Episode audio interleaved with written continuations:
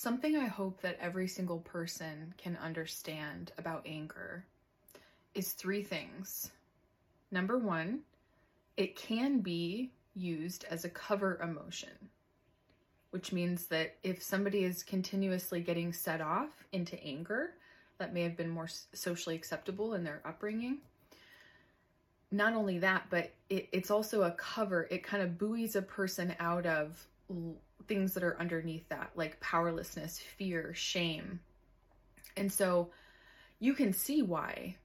I mean, if anger is available to you, you can see why that would be for a lot of people an easier place to hang out because even though it's on the spectrum of powerlessness, it's, it's it's a little more active. It has a little bit more agency.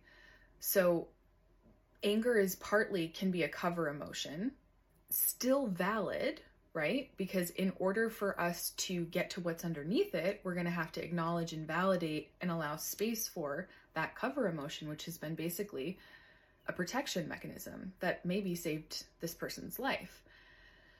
So that's one thing. The other side is that it can be like a mobilizing force.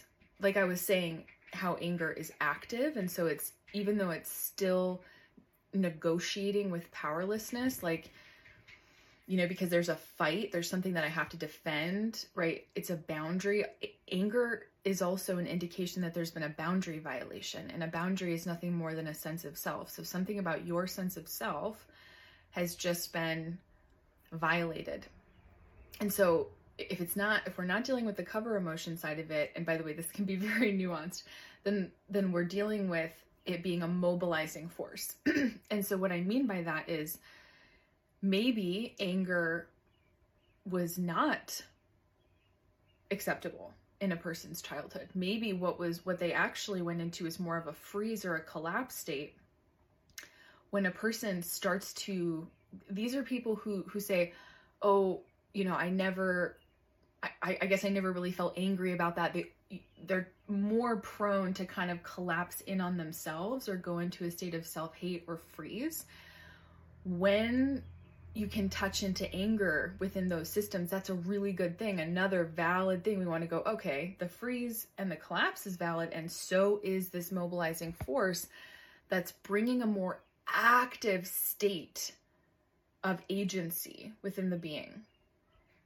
So, anger is basically for people who have been in collapse and freeze, it is a, a stage that you absolutely, in most cases, have to go through in order to fully establish the integrated power because all of that freeze is doing what? It's freezing and locking up the survival energy. And so you have to mobilize that survival energy, which is what was missing in that case, in order to get through to the state of, you know, embodied power, safety, homeostasis.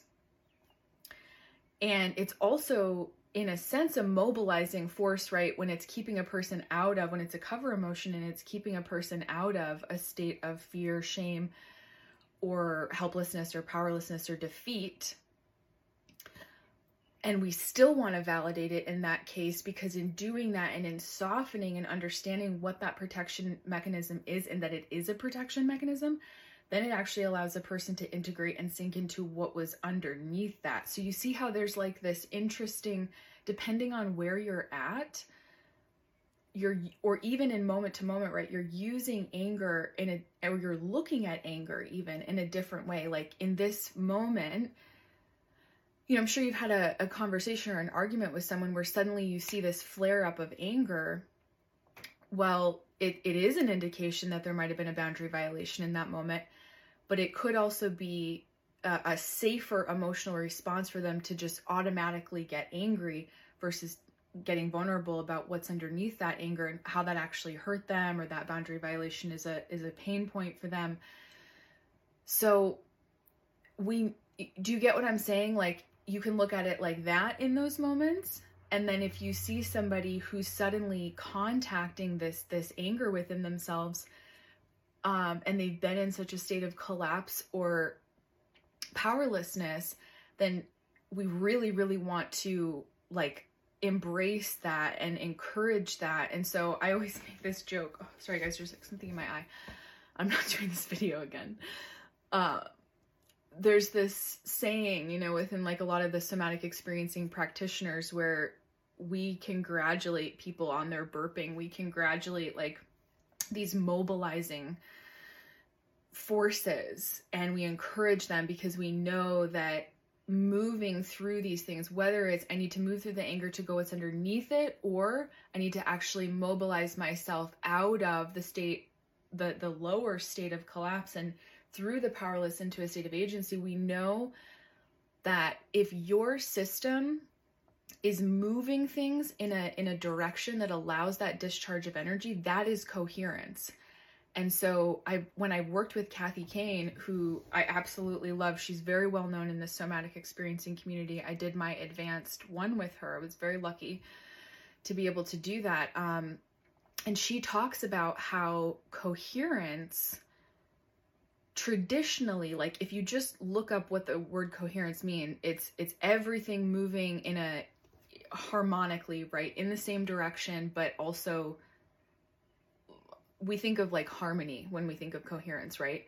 But when we're talking about healing trauma coherence is also things suddenly uh, linking up that hadn't been able to link up and mobilizing and that's actually considered us heading towards greater coherence.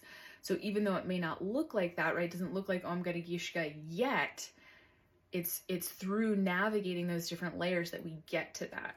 So yeah, I just wanted to explain that little piece about anger because it's understanding that has helped me a lot in how I interact with other people and myself. So have a wonderful day. I have a little sign bird situation going on here.